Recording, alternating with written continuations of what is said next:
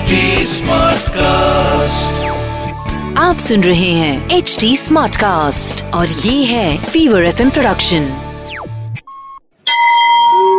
તમે સાંભળી રહ્યા છો વ્રત કથાઓ આરજે નિશિતા સાથે ભાદરવા માસની કૃષ્ણ પક્ષની એકાદશી એટલે કે ઇન્દિરા એકાદશી એક વખત શ્રી યુધિષ્ઠિર બોલ્યા હે ભગવાન હવે તમે કૃપા કરીને ભાદરવા માસની કૃષ્ણ પક્ષની એકાદશીની કથા સંભળાવો. આ એકાદશીનું નામ શું છે તથા એકાદશીનું વ્રત કરવાથી કયું ફળ મળે છે તે મને જણાવો.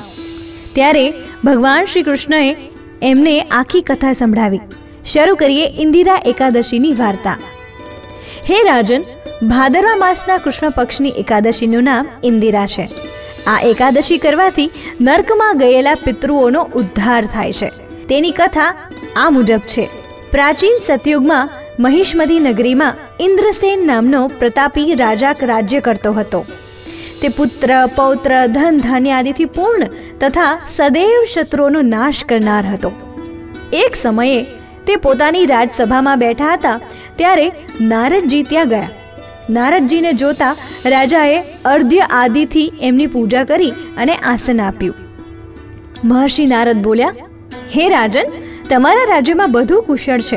હું તમારી ધર્મપરાયણતા જોઈને અત્યંત પ્રસન્ન છું. ત્યારે રાજા બોલ્યા, હે મહર્ષિ, તમારી કૃપાથી મારા રાજ્યમાં બધું કુશળતાપૂર્વક છે, તથા તમારી કૃપાથી મારા સમસ્ત યજ્ઞકર્મ આદિ સફળ થઈ ગયા છે. હે દેવ, હવે તમારી શી આજ્ઞા છે? ત્યારે નારદજી બોલ્યા, હે રાજન મને એક મહાન આશ્ચર્ય થાય છે કે જ્યારે એક સમયે હું બ્રહ્મલોકમાં ગયો હતો, ત્યારે યમરાજની સભામાં મધ્યમાં તમારા પિતાને બેઠા જોયા. તમારા પિતા મહાન જ્ઞાની, દાની અને ધર્માત્મા હતા. તેઓ એકાદશીનું વ્રત બગડી જવાથી યમલોક ગયા છે. તમારા પિતાએ મારા જોડે તમારા માટે સમાચાર મોકલ્યા છે કે તમે મારા પુત્રની પાસે જાઓ. મારા પુત્રનું નામ ઇન્દ્રસેન છે. જે મહિષ્મતી નગરીમાં રાજ્ય કરે છે. મને કોઈ પૂર્વજન્મના ખરાબ કર્મના કારણે જ આ લોક મળ્યો છે. જો મારો પુત્ર ઇન્દ્રસેન ભાદરવા માસની કૃષ્ણ પક્ષની ઇન્દિરા એકાદશીનું વ્રત કરે અને એ વ્રતનું પુણ્ય મને આપે, તો મારી મુક્તિ થઈ જાય અને આ લોકમાંથી છૂટીને સ્વર્ગલોકમાં વાસ કરું. જ્યારે રાજાએ આવા દુઃખપૂર્ણ વાક્યો સાંભળ્યા, તો તેમને ખૂબ જ દુઃખ થયું અને ઇન્દિરા એકાદશીના વ્રતની વિધિ પૂછી.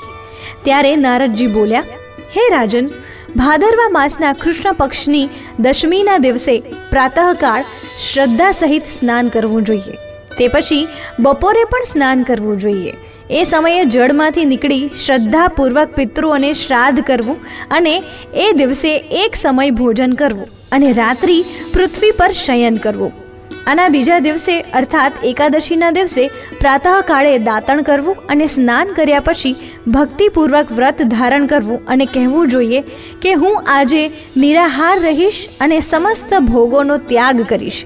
તે પછી કાલે ભોજન કરીશ. હે ભગવાન, તમે મારી રક્ષા કરનાર છો, તમે મારા વ્રતને નિભાવો. આ પ્રકારે આચરણ કરીને બપોરે શાલિગ્રામની મૂર્તિ સ્થાપિત કરવી. ઉત્તમ બ્રાહ્મણને બોલાવીને ભોજન કરાવવું અને દક્ષિણા આપવી. ભોજનમાંથી થોડો ભાગ ગાયને આપવો, વિષ્ણુ ભગવાનની ધૂપ, દીપ અને નૈવેદ્ય આદિથી પૂજા કરવી અને રાત્રિ જાગરણ કરવું. આ ઉપરાંત દ્વાદશીના દિવસે મૌન થઈને બંધુ બાંધવો સાથે ભોજન કરવું. હે રાજન આ ઇન્દિરા એકાદશીના વ્રતની વિધિ છે. હે રાજન, જો તમે આળસ રહિત થઈને એકાદશીનું વ્રત કરશો, તો તમારા પિતાજી અવશ્ય સ્વર્ગમાં જશે. રાજાએ ઇન્દિરા એકાદશી આવવાથી તેનું વિધિપૂર્વક વ્રત કર્યું.